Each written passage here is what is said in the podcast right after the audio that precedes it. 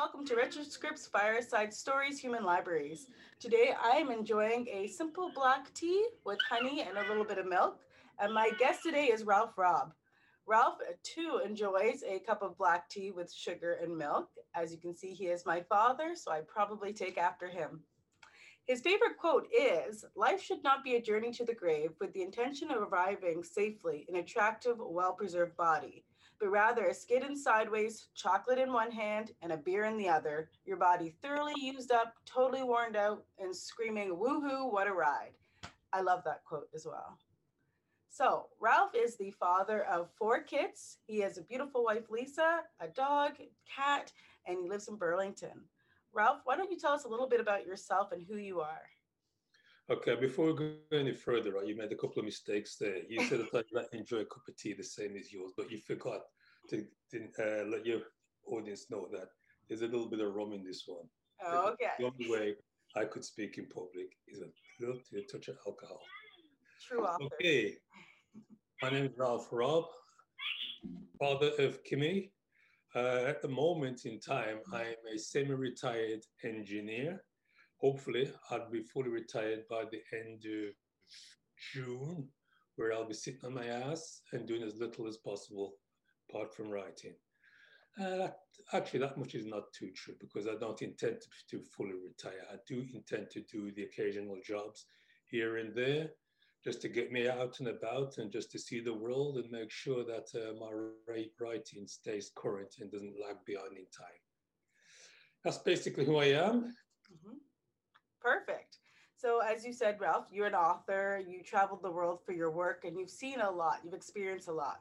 But what I want to do is go back in time to when you were a child living in England, because that's where you were born and where you were raised. So, what was life growing up like growing up in England? What was going on during those 70s and 80s? Let me take it a little step further back before I explain to you or try to explain what life was like for me growing up in England. I'd like to take you back to when my parents first came to England as uh, immigrants. Mm-hmm. Now, mom and dad came to England uh, in the late 1950s. Uh, they hadn't met at the time. They actually met whilst they were in England. Now, they came from very rural, poor rural background where it would be alien to the likes of me or you to, to try to to try and live the, the, the, lifestyle in which they had. But they did try to explain it to me to the best they can. And obviously, uh, at, at, the earlier age, right, a lot of it just went into one ear and out of the other.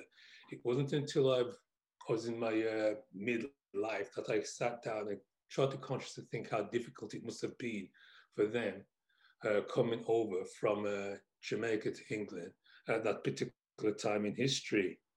Now, the closest uh, I could actually come to telling you what their life was like would be to equate them to the uh, migrant workers, which we have here in the rural parts of Canada, that, that come in, uh, live in squalid conditions, do the hard work in which the, uh, the natural, uh, natural born English wouldn't, didn't want to do. Then at the end of that period of time, uh, they went back to Jamaica. Only difference is that with my parents, they did not go back to Jamaica. They, they came to for a better life and they to settle and to improve their life in England. Uh, Dad did show me one of these live one of the living residents he had to uh, endure when he first came over to England. It was a it was in a rundown part of Wolverhampton, the town in which I was born. Mm-hmm. Uh, it was a house in which there was at least, what, 15, 20 people living at that particular time. My father used to say he used to share a bed with a stranger from Jamaica that he did not know from Adam. Now, whilst my father was working a night shift, the guy uh, would be sleeping in the bed, and vice versa. When my father came from work, he had to wait for the guy to get up so he could get into the bed to sleep. That was just a, a slight uh, analogy of the conditions they used to live in. Parents were uneducated, as the schooling back in the in those days in Jamaica was very limited.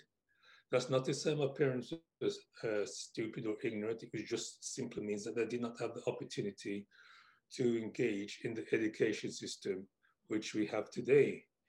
Now, one one point my father, which used to upset my father greatly, was that we had all this we had all this system put in place to educate us, and he hated to see when young kids uh, neglected or abuse the fact that I had this wonderful system to be able to push through to, to enable them to learn, which was all free.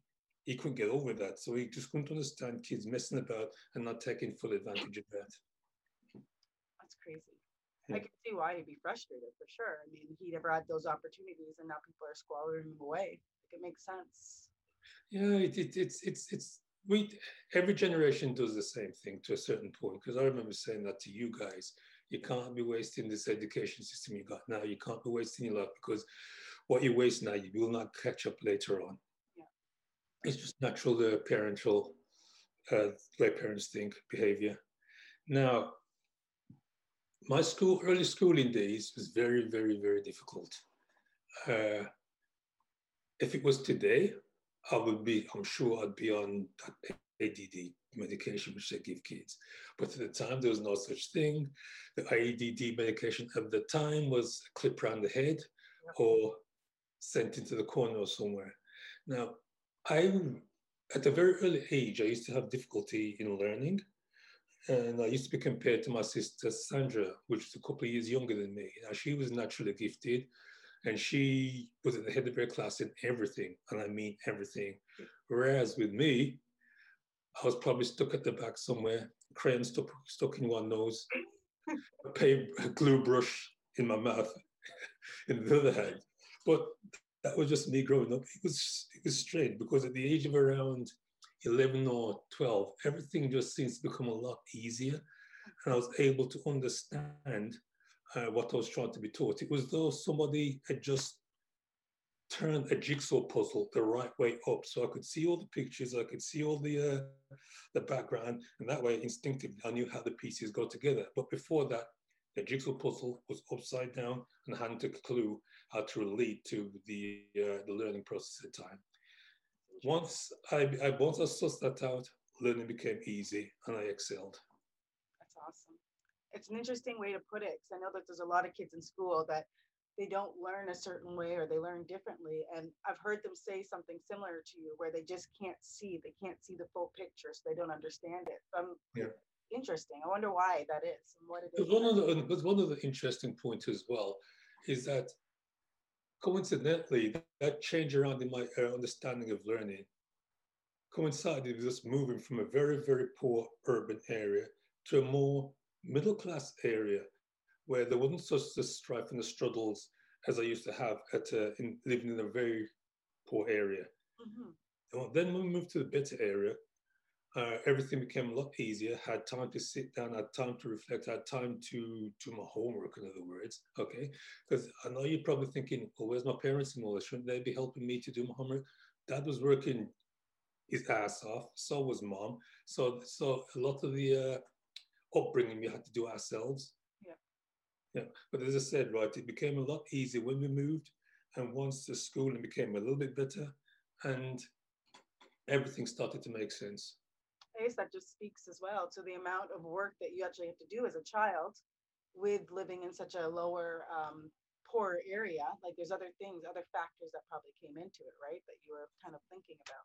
Definitely. Yeah, yeah, definitely, definitely. Now, growing up in the my early childhood at the time, right, was spent a lot of time on the streets. When I say on the streets, I don't mean when you hear on the streets today, you think of gangs, etc., etc., etc. No, on the streets to me at that particular time, I was hanging out with friends. I used to play a tremendous amount of time. I played soccer or cricket. Occasionally, we used to play rugby. And we used to just hang out and chat with friends, just doing what young boys do, getting into mischief uh, that was that was normal, and that was probably the best time uh, in my life. I enjoyed my my childhood thoroughly. Just the fact that, especially during the school holidays, where you had you didn't have to uh, get up to go to school next day, we just used to make the most of what we had. Yeah, Yeah. There was a there was a there was a fair amount of violence at the time. You don't have poor areas without a without a lot of violence. It, it goes hand in hand. People are struggling. Kids are rougher. Uh, everybody's trying to make their mark or trying to find an edge to get forward. And one of the consequences of that is is violence and bullying, and that was extreme when I was growing up. Now, I was bullied, and I certainly did my own fair share of bullying. I ain't gonna lie. It was just a way of life. And it was also a way of uh, determining a certain pecking order. Okay. Which is, I again, I think is part of uh, human nature. I'm not saying that uh, bullying should be accepted. It's understood it should be tolerated, it should be stamped out because although it does create some sorts of pecking order, easily, very, easily spills over into abuse. Yes. Yeah. Definitely. How did that impact your life? Like, how did that change what you were doing in your life? There's, there's, there's other part of bullying as well, which I which I haven't mentioned as yet. Uh, there, was a, there was a certain amount of racial violence at the time, but the racial violence it's, weren't weren't brought about by people who were actually living in that community. It was more so from the outside. I had a, I had a multitude of friends of all different nationalities, but the racial violence which we, which I was subjected to came from people from not from our area who come in to our area to cause trouble. Okay, whether it was uh, football fans, because football fans at the time in England was a major problem, mass street fights, again from people coming from other parts of the country into the area, creating problems. If they see a young black kid there, they would attack the black kid under the name of uh, racial, whatever racial hang-ups they've got. Mm-hmm. Where in, where in, in effect it was probably just football hooligans or whatever. Hooligans trying to find somebody to vent their anger on. Yeah. How did it affect my life? Well, later on, I got, I was very good at running. And mm-hmm. obviously, the violence around, no, nobody could catch me, especially knowing the area where I where I'm from when I knew which gardens to run down to escape, which alleyways, which fence jumps over, which fence to jump over would lead to another garden, which lead to another alley. I just couldn't be caught. I just knew the area too well. But after a period of time, you just got fed up of running. All then you get on, I ain't gonna be running anymore. Yeah. So I, I, did take up karate as one of the means of defending myself uh, when when I got cornered or whatever. Mm-hmm. Yeah interesting. You could have gone a different direction though. Like thinking back or listening to what you're saying and thinking back, you could have easily become one of those men that was I'm sure there was some sort of gangs in the area and stuff like that. That wouldn't have happened. No. No, that wouldn't have happened. Would that have been because of your parents and the way that they raised you? Or? It's funny, right? You often hear people say that you've got to increase uh, uh, court sentences to to prevent these people from thinking that they should do this crime or that crime. That makes no difference whatsoever. Whether the crime is a dollar fine or a year in prison, right? As a young man, right, the way young men think, they're going to do it. Mm-hmm. My biggest, uh, my biggest uh, wall for me to uh, from for me committing crime were my parents. Yeah, I've often thought when the opportunity came for me to do something wrong, I would think, what my parents think? And there's no way I was going to. I'd imagine my parents, my mother in particular, breaking down and crying if, if the police came to the door saying I did X, Y, and Z. And I thought to myself, there's no way I'm going to do this crime and put my parents, particularly my mother, through this, this aggravation just because I wanted to get a quick fix or money or whatever. I just ain't going to do it. I feel like that speaks to your character, definitely. Yeah, I'm not going to put my parents through that and see my parents struggle, see my all the struggle my parents have been through for me to go and throw it all away by committing the minor minor crime. I ain't gonna do it. So then you ended up many years later moving to Canada. So how did your childhood and what you went through as a child kind of impact how you raised your kids? I mean, there was a lot of fighting, there wasn't as many opportunities and everything. So I guess why did you move to Canada and how did it impact your kids? I moved to Canada basically for financial reasons. At that, at that time, the, the, the political system in England wasn't what I would have wanted my kids to grow up grow up in. Mm-hmm. It wasn't particularly bad. It's just that I did not want my kids to grow up in that type of environment. Now, I started karate, as I said uh, before, uh, and did I reached the level of a black belt. I actually went on to represent England at the under 21 level. In order to get to that stage, you have to go through quite a bit of a discipline, disciplinary uh, program where you actually have to train, you have to push yourself to do this, you have to move to the next, push yourself to move to the next stage, put yourself through a certain amount of hardship just to get to the goal of where you want to go. Mm-hmm. Now, I, I brought that mentality with me when I moved to Canada and with you guys. I wanted you guys to do the best and I actually introduced you to you and Jared into martial arts, which I hope to be, I hoped would help form your character, which it did, the, the disciplinary side of it. Uh, what was the question again? It's just how did your childhood impact uh, how you raised your kids? I just answered it. Yeah, definitely. And I agree. Like the martial arts, I I often talk about my martial arts journey and my uh, career and everything like that. And I think that was one of the centering kind of focuses on what made me who I am and what pushed me. And obviously, the fighting helped in certain situations when I had to fight, but it was the discipline that I really remember. And yep, you, have to be disciplined. And one great thing which a lot of people neglect to mention about martial arts, or not just martial arts, but a sports sporting program as such for kids, is that it's it teaches you how to be humble to a certain extent. It teaches you how to uh, win, gratitude, and also how to, more importantly, how to lose. You have to know how to lose, not just to win. And I, it's funny that just brought up a memory in my mind. One of the kickboxing fights I was in, and I can remember the girl kicked me in the head, and I lost. And i i don't know if i'd ever lost before that because it was such an early age but i was crying and you like kind of looked at me and you said that that's going to happen again. Why are you crying for you went out there you fought and you didn't kind of make me feel bad for losing i don't even know if you brought up the fact that i lost but you made me understand that it's going to happen you did something which many kids wouldn't have done or couldn't have done yeah. you went out there you did your best most important you lost what you're crying for yes. you just learn from your losses right and just move on that was a huge. Just move on, apply apply to uh, your next challenge in life. Okay, and do the best you can. Exactly, and that's what I appreciate. I like that about martial arts, definitely, and about sports in general. If you understand that aspect of it, definitely. Yeah, there's nothing wrong in having a.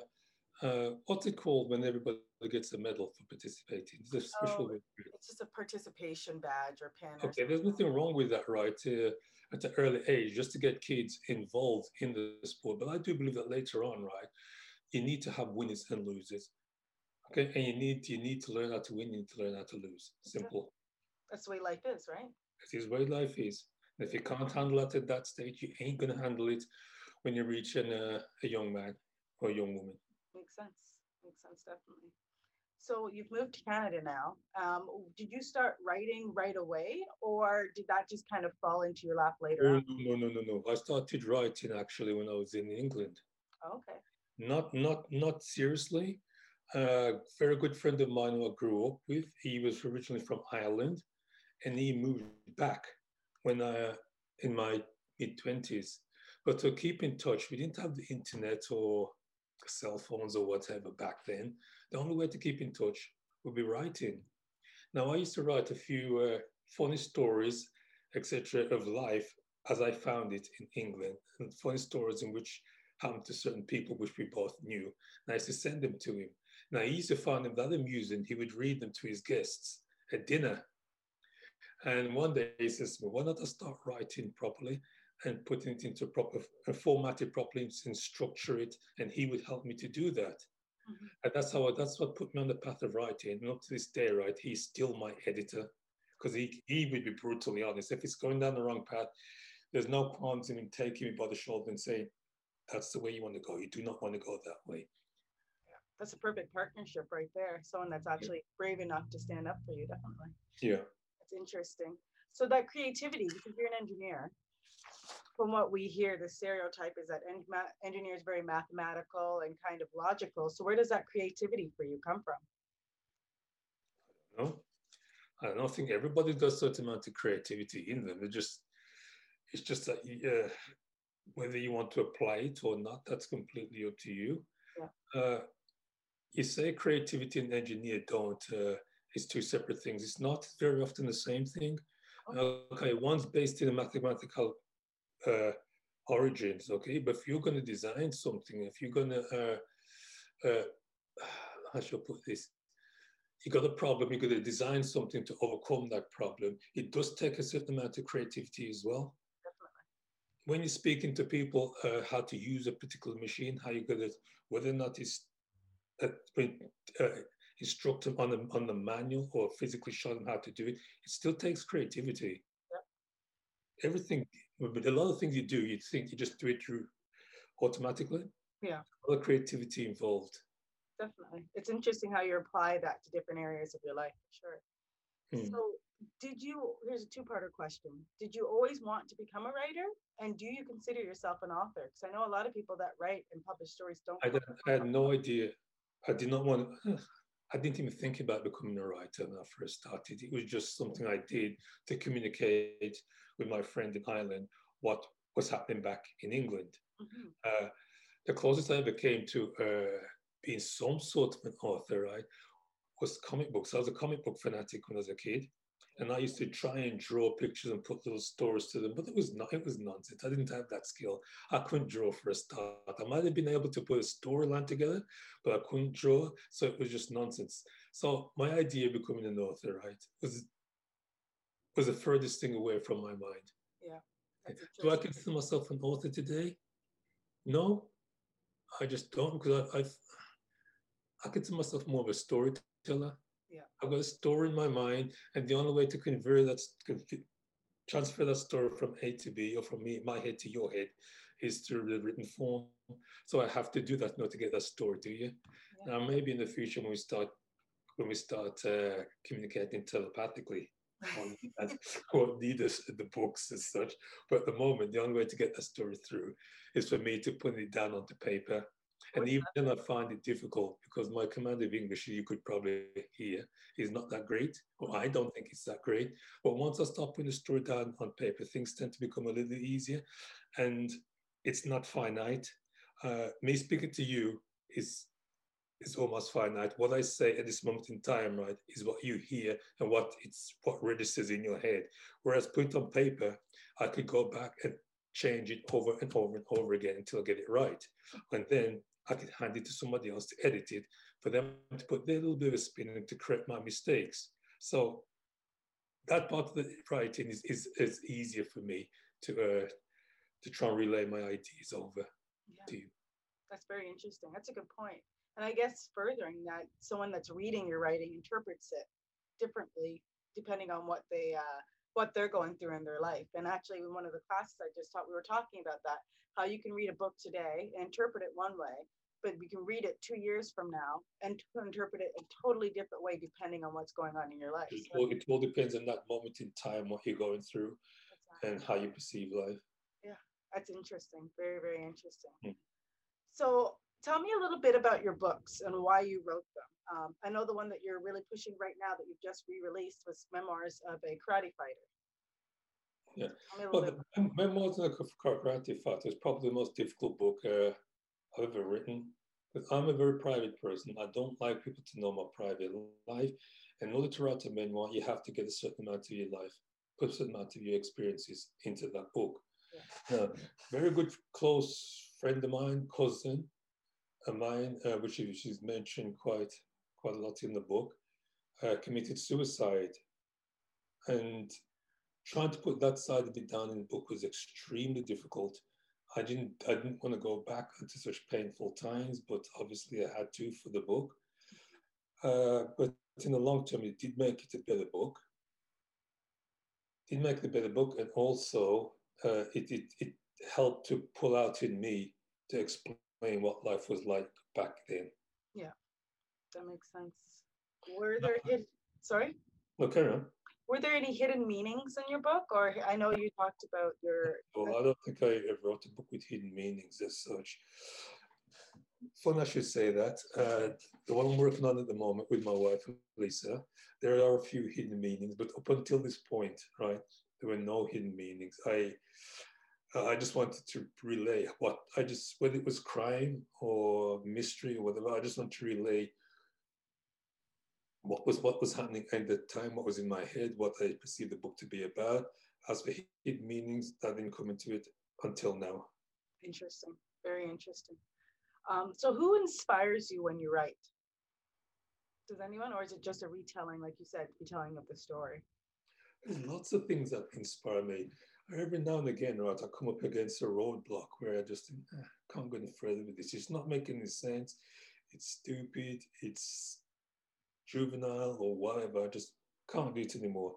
Put to one side, end the story. I'm not going to bother with that. It's nonsense. And one of the things that inspired me to read, to pick it back up and carry on, believe it or not, is music. Interesting. Is music. I often uh, like what I like listening to music. I like listening watching music videos. Now, my musical skills are zero. When I mean zero, it's less than zero. It doesn't exist. And I often watch these music videos, listen to the music, and I'm in total amazement of how they could put the words, the lyrics to the music, or is the music to the lyrics? Uh, it just baffles me. And then once they've got once they've mastered that, they've got to move on to the, the video, put the video to the music, and the video to the audience. Now, to me, that's a huge, massive, complex mm-hmm. undertaking. Now, if you could get a bunch of people working together to to uh, achieve this, surely I could put a few words on the page on a piece of paper. Yeah. That often pull gets me to pull back the paper, review it again, cross out all the crap, and start putting new words down to take in a different direction. That's an interesting. Music, what music is a massive uh, a, a, push for me to get done the right the way I wanted to, to be done. Interesting, very cool. So let's switch gears just a little bit now. Um, the world today is not the world it was when you were growing up, or maybe it is. I don't know what your opinion on that is. But when people look at you and they see you, I know that you're this comic book nerd who's an engineer, loves writing, and is soft hearted, all those kinds of things. But when people look at you, they see a large black male. That's mm-hmm. what I perceive people would see. How does that impact your life? It doesn't. Whatever they want to think, right? That's their problem. That's not my problem. And I'm not going to change the way I think, the way I look, make myself smaller, make myself less aggressive because it's a, it, it's uh, intimidating to somebody. That's not my problem. That's their problem. And has that ever impacted your self-esteem, or maybe the way that you write, or the way that like that kind of stuff? A little bit. Yeah. A little bit. It, a little bit. It, well, that statement I just said about it being their problem, right? It is their problem, but it's not totally true. Uh, when I say it didn't affect me, it did affect me, even, even though it was their problem. Mm-hmm. It affected me to this, to such, how shall I put this? I knew that I was too intimidating towards certain people, mm-hmm. okay? And I did not want to be intimidated to that particular person. But for the majority of time, I just went out, did my own thing, didn't care who was intimidated as such. But there's one occasion where I was waiting for an elevator and it came at a, I can't remember where it was, and it pulled up. And there was this uh, white, middle aged white lady inside. Now I could immediately tell that she looked at me and thought, oh, okay. She was kind of intimidated. Rather than going into the elevator, I told her, I was, I was, going down where she was going up and I'll wait for the next one because I didn't want to put through that sort of intense fear. I know it's like to be, I know it's like to be put on the, to be in fear when being chased by a racist or whatever as a kid to be beaten up. I just didn't want to put her in that sort of a situation. So I just took the next lift. Uh, should have got on and started talking and being friendly just to show her that I, we're not all the same as the stereotypes. I don't know but that's just a decision I made at that time. Yeah, and that's probably something you don't know what the outcome could have been if you. I have no idea what the outcome could have been. It yeah. could have been fantastic. Who, who knows? Probably would have been uh, very cordial, very. Uh, what's the word? Friendly. Friendly. Yeah. Yeah. It's interesting that you say that because I can remember as a kid, there were actually several different situations. I don't even know if you noticed them, but being a kid, I think that you look at things through a different eye and a different kind of thinking. but I never saw you as intimidating or this big guy or anything like that. Obviously, you were big, but that's not the way I perceived you to be. But we were walking down the road a couple times, and I noticed either people cross over or I noticed people kind of shrink away a little bit. And that's when I kind of came to the realization of what being Black was. And I didn't actually even realize, I don't know if you know this, I didn't realize I was Black until we were in grade three. And I vividly remember someone telling me, looking in the mirror and being like, "Holy crap!" Like I just didn't know. Like it didn't click in my kid yeah. brain that that's what was. Kid basically innocent. It until later that they are influenced or corrupted or whatever by your adults. Exactly. Yeah. I think uh, you, that was probably a good way that you, the way you were living your life, and you just didn't care what people think. That's probably why I didn't even realize it. Then once I realized it, that's when I started seeing things. The people shrink away, and I don't know. I think it's your size as well that people just kind of got nervous. But... And another thing which I really dislike as well is that uh, people such as myself, right? Not, not myself, but people who's built like me or whatever, they carry that they carry that stereotype. They sometimes they can use it to their advantage, well, not advantage, but to intimidate people. Size. Yeah. yeah. Walk down the road, you know, watching people, you know, move out the way because they because they can force them to do that or because they can make them do that. That to me is wrong. Yeah. That's to me is wrong. It's it's another form of bullying. Definitely. And it's interesting because you use your martial arts. And I remember you always telling us that if we ever fought outside of the ring or outside of the gym or anything, that'd be it. We'd be done. We're not going to do it anymore. If you, if you to do it in the form of bullying without yeah. being actually a self defense situation, right? That'd be it. You'd be it again yeah. that also speaks to your i think your blackness and your size as well because i in my mind i'm imagining that you didn't want people to kind of get that idea or the wrong view of us right growing yeah. up so that yeah. comes out for the discipline in martial arts as well for sure yeah good taking that but as you said fighting outside the uh the gym or outside the ring or whatever uh bullying it's it's it's it's part of being it's part of it's, it's part of uh succumbing to the stereotyping. Yeah. Yeah. So today, with everything that's going on in the world, there's the Black Lives Matters, there's that everything's kind of blowing up and coming to a head. Does this make you try to make yourself look a little smaller or shun away from the attention of it all, or do you just keep living your life as you are? And I just keep living my life as it is. I, what I do is not going to influence that. Yeah. Just keep, keep living the way I do. Uh, Black Lives Matters movement is something I greatly believe in, but I don't like the way it's been hijacked mm-hmm. by by certain groups to to push forward some other agendas, uh, which I don't agree with. Uh, and also, and a lot of people see those agendas being added onto it, right? Agendas which they might not necessarily agree with, and class everything as the same. Yeah, no, that definitely makes sense. And I've heard somebody else talk about that as well. Yeah. Interesting. All right. So life today for you. Mm-hmm. Who are you today? I know that you're going into retirement. Are you going to continue with your writing? Uh, what do you see for your future?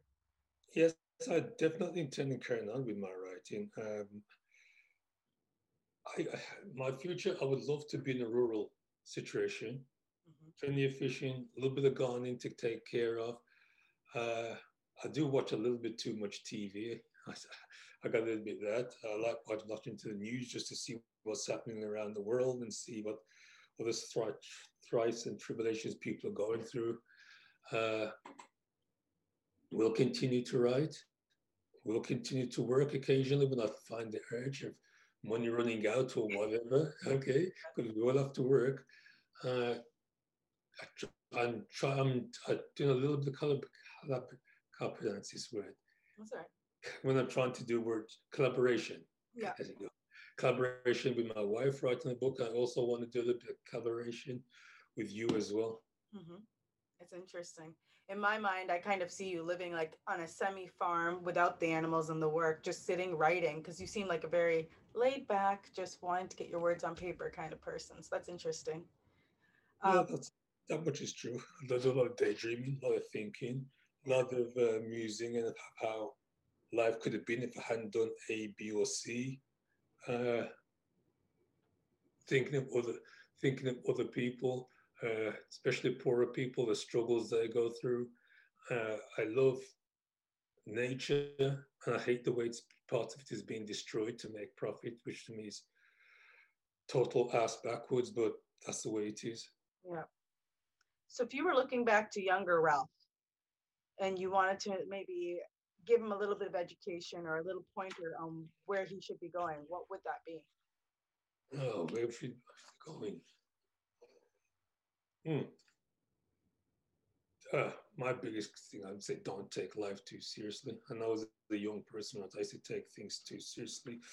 Uh, if somebody slighted me, I would, it would play in my mind for a while, you know, especially being a young guy, that revenge aspect comes into it. No, life isn't like that. Say somebody says someone says something off cuff, ah, let it go. Unless it's really bad or it's, there's uh, physicality towards it, just let it go. Uh, don't work too hard. I used to work a heck of a lot of way too many hours thinking that money is everything and I have to do that in order to, for the kids to get to progress the way I'd like them to to progress. Very often take a back seat. Money is important, but it's not as important as the way you raise your kids. It's not as important as actually spending time with your kids. Now, I made a few mistakes with you guys. Uh, I'm not ashamed to admit it. And I trying to make, not make amends, but make sure that you don't make that those mistakes with your child. Mm-hmm. And also for me to play a part in your child's life, helping to raise her.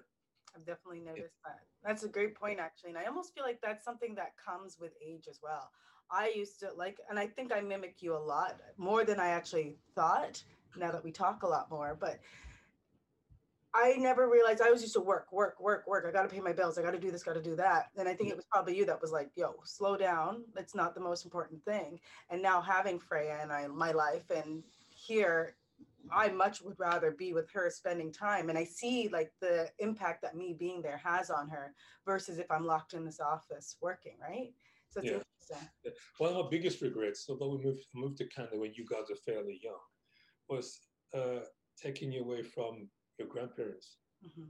my parents, because that's so much which you could you guys could have learned from them. There's so much wisdom that only grandparents could actually pass over.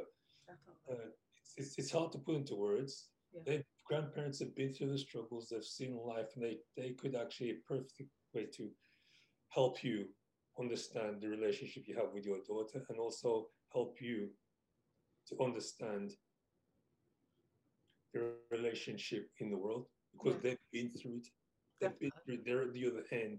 They're at the other end where they could look back and see all the important things, all the crap which you don't need to pay attention to. Now, as I, you coming across to Canada at such an early age, I took that away from you, mm-hmm. knowing your grandparents. Definitely. Now, I won't do that with uh, Freya. I want to be as much as part of her life as possible.